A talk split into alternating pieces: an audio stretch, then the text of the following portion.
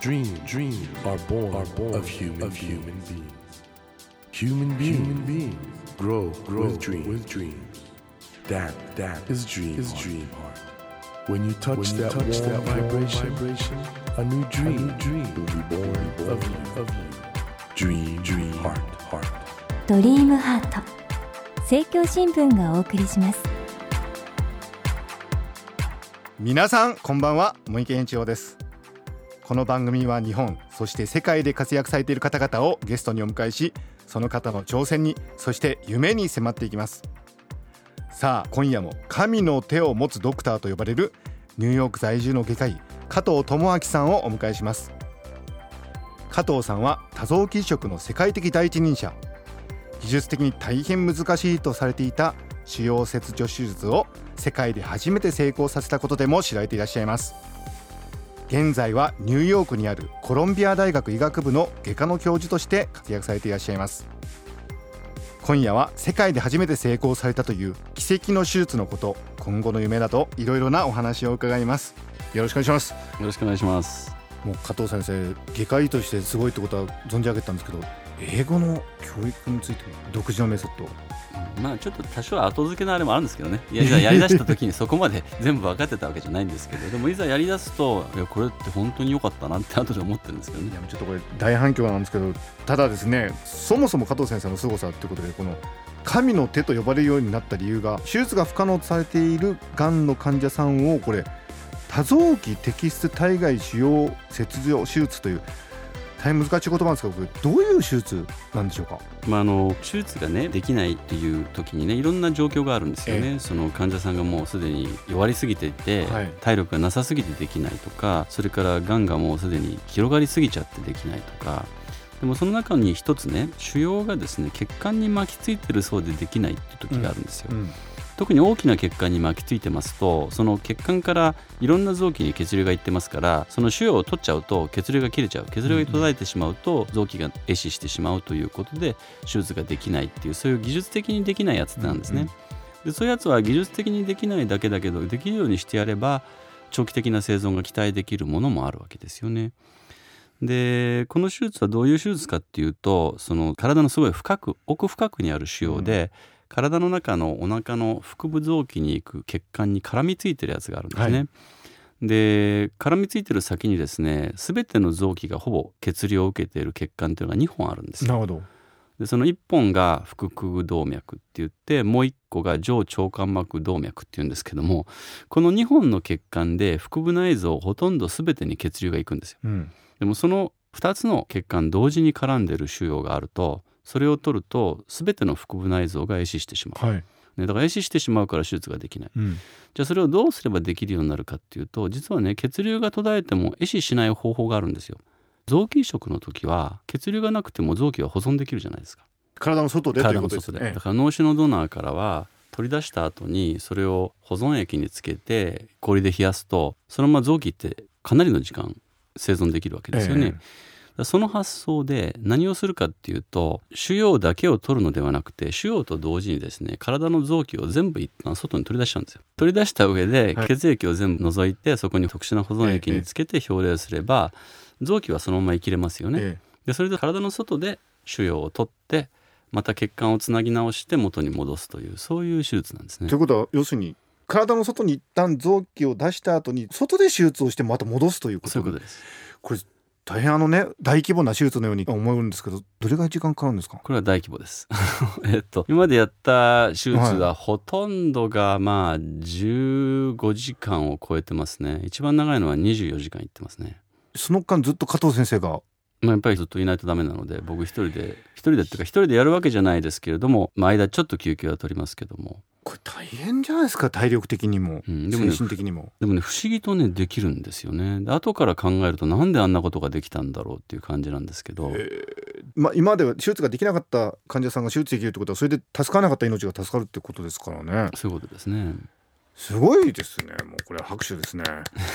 これは世界で初めてされたということで、ね。はい、すごいですね、はい、それで休日にはアメリカだけではなくて世界各地いろいろ手術されてるというふうにも伺いましたけど最近は南米とか行かれたりとか？南米は行ってますね、まあ、南米に行きだしたのはまた全然違う話なんですけれども、ええ、子どものね肝臓移植っていうのは非常に生存率がいいんですよ。うん病気にもよるんですけれども、はい、胆道閉鎖症という先天性の病気でやるのが半分なんですけども、うんはいはい、この胆道閉鎖症の子どもに肝臓移植をした時の成績っていうのはものすごくいいんですね。うん。でもものすごくいいと言いながらもそれがでも実はできる国ってすごく限られてるんですよ。その手術を実施できる国が限られてる国がすごい限られてる。もちろん日本はできるんですけれども、うん、でマイアミにいた時にあるベネズエラの国の患者さんのお母さんから連絡があって、はいベネズエラでできないからマイアミでやってくんないかということでいらっしゃりたいということがあったんですけれども、まあ、実際費用の面でマイアミに来る費用は工面できないということで、まあ、結果的にそのお子さんが亡くなってしまったということがあってでその時にまあ思ったんですけれどももちろんその募金を集めて渡航するということはありえないことではないけど根本的な問題はその国でできないっていうことですよね。うんうんでまあ脳死のドナーの問題っていうのはなかなか簡単には解決できないけれども生体肝移植といってそのご両親が肝臓の一部を切って子供に植えるというのはこれは実は日本でほぼ開発された技術なんですがそうですか、はい、うん、その技術を使えばある意味で脳死のドナーも必要ない、うん、そういう意味でそのいろんなことの整備が整っていない国でもですねうまくいける可能性があるわけですね。だからそれをですね他の国に伝えるそういう仕事をしたいなと、まあ、ベネズエラをきっかけに思い出してでベネズエラも10年以上通ってるんですけれどもベネズエラの人はもうほぼできるようになったので、うん、今他の国に行こうということで今南米のいろんな国とそういう交渉をしているところです。はあ、でも助かる命がその医療体制の未発達によって助からないって本当悲しい現実ですね。そうですねで、まあ、もちろんそれがねあの、うん、先進医療なので貧困の問題がすごく強くある国でいけばまあ、他にもできることはあるわけだから、うん、何もそんな先端医療を伝えなくたっていいじゃないかって思うかもしれないんですけどもやっぱりそうやってあの医療を伝えることっていうのはその国にとってはねすごくね喜ばれるんですね。そのベネズエラで生体肝移植で子供が助けれるようになったっていうのはもう国中のプライドなわけですよ。はいはいはい。それで医療技術もすごく高まりますからね。生体肝移植ができるだけで相当病院のレベルは上がるんですね。その医療スタッフ全体が底上げされる。底上げされますね。この10年の間にベネズエラの人たちがこの生体肝移植のプログラムから学んだことっていうのはものすごいんですよ。うん皆さんいかがですか？加藤先生がいかにすごいお医者さんであるかってことがお分かりになったと思うんですが加藤さんは東大それから大阪大学で出られて日本の大学教育を受けられた後にアメリカに渡られたんですけどアメリカにそもそも行こうと思われたのはどういうきっかけ？東京から大阪に行く時ねこれ大阪の人に言うともう絶対怒られちゃうんですけど、はい、僕東京生まれの東京育ちなんですね、ええ、なんとなくね大阪に本当に行っていいのかなっていう、ね、そういう感覚がどっかにあったんですね僕の中でも。当時医学部で学士入学をされてたのが、はい、大阪大学がやっぱりはい、だったんですよね。それで事情でご事情で行かれたんですよね。まあ実際でも行ってねすごく良かったんですよ。ええ、そうですか。大阪に行ったことによって自分の視点がいろいろ変わったし、え、大阪の人って本当楽しかったので、ただその時にね実はある人にお前東京と大阪なんかで悩んでるけど東京と大阪なんてね、うん、アメリカから見たらこれぐらいしか違わないんだぞって言われてこの比べて指でこれぐらいって言われた時にあそうなんだ俺はアメリカ行けばいいんだって思ったんですよ。世界に出てしまえばいい。そしたら東京と大阪なんて関係ない。そういう世界で勝負してみたいなって。その方すごいこと。まあそのこともあってアメリカ行っちゃう。その言葉を聞いた時にあ、はい、俺はアメリカに行こうって思ったんですね、まあ、その単純な発想でアメリカに行きたいなと思っただけでどうやって行けばいいかって分かってたわけじゃ全然ないんですけども。ただ単にそう思ったんですね。実際に行かれてやっぱり苦労されたこともあると思うんですけど。ええー、まあそれはもうありましたね。いろいろとね。英語のせいでクビになりそうなところも何度もありましたから。でもやっぱりね面白かったですね。視点がね全然違う視点が広がって、うんうん。またでもいろいろ勉強したくなってね最近実はアメリカの大学にもちょっと通ってます。ちょっと待ってください。えどどういうことですか？え何を勉強されてるんですか？あの、まあ、ビジネススクールでね MBA を取ろうということをやっていて。もうほぼ終わりますビジネススクール行かれてるんですか？そうなんですよ、まあ、まあ、週末だけでできるやつなんですけどね。いやだけど大変だっていうふうに噂では聞きますけど MBA 取るのは。はい大変です。とさらっとおっしゃってますが。すごいですね。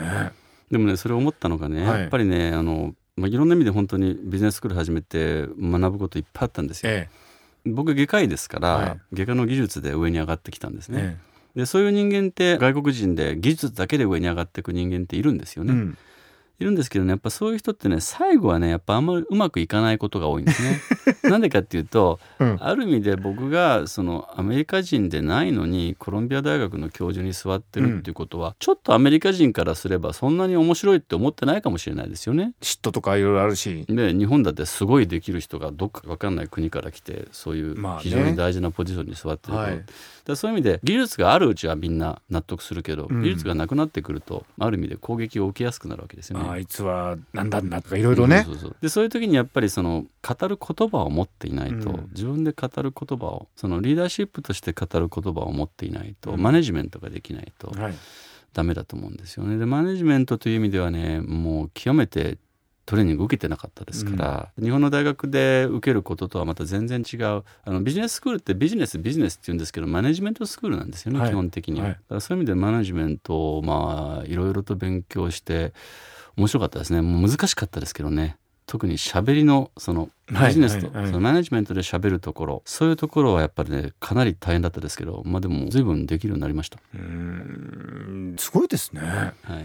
どうですか皆さんリスナーの皆さん加藤先生すごくないですか？結構何でもやりたいなんですよね。あの加藤先生ねこの番組はドリームハートということで夢がテーマなんですけど何でしょうか夢まあ、いろんな夢あるんですけど、ええ、ちょっと違う夢いつもの医療の夢じゃない違う夢を話したいんですけど、はい、あのね、僕はね日本人のね若者で、うん、僕の番組を聞いてくれてるうちにですねおうおう。俺も英語で詩を書いて世界に売り出してやろうっていうやつが出てきて、うん、英語の詩で日本人が世界で大ヒットを作るっていうね。でそういう意味では今ルーカス・グラハムっていうオランダ人の大ヒットしてる若者がいるんですけども、はいうんうん、彼は英語でない国から英語の歌で歌詞の良さで世界的なヒットを飛ばしてそういう事例もあるからそういうことをやるようになってほしいとそういうぶっ飛んだ日本人が出てきてもいいんじゃないかそれ素敵なことですね。それがもしできたらね。そんなことができたらこの番組やった意義を感じますよね。はい。皆さんが今お聞きいただいているのはドリームハートという番組なんですけども、えー、加藤先生が親父にやってるのはイングリッシュジュークボックス。いやいいです。この番組です。この番組この番組です。本当にもあの皆さんぜひねあのドリームハートも引き続きお聞きいただきたいんですけど、イングリッシュジュークボックス改めて東京 FM は火曜日、FM 大阪は日曜日ということでお聞きください。はい、ということであの加藤先生本当いろいろありがとうございました。あの今後ともぜひますます大活躍されることを 期待しております。はい、えー、ということでそろそろ和解の時間となってしまいました。ドリームハート今夜は神の手を持つドクターと呼ばれる世界的な外科医加藤智明さんをお迎えしました。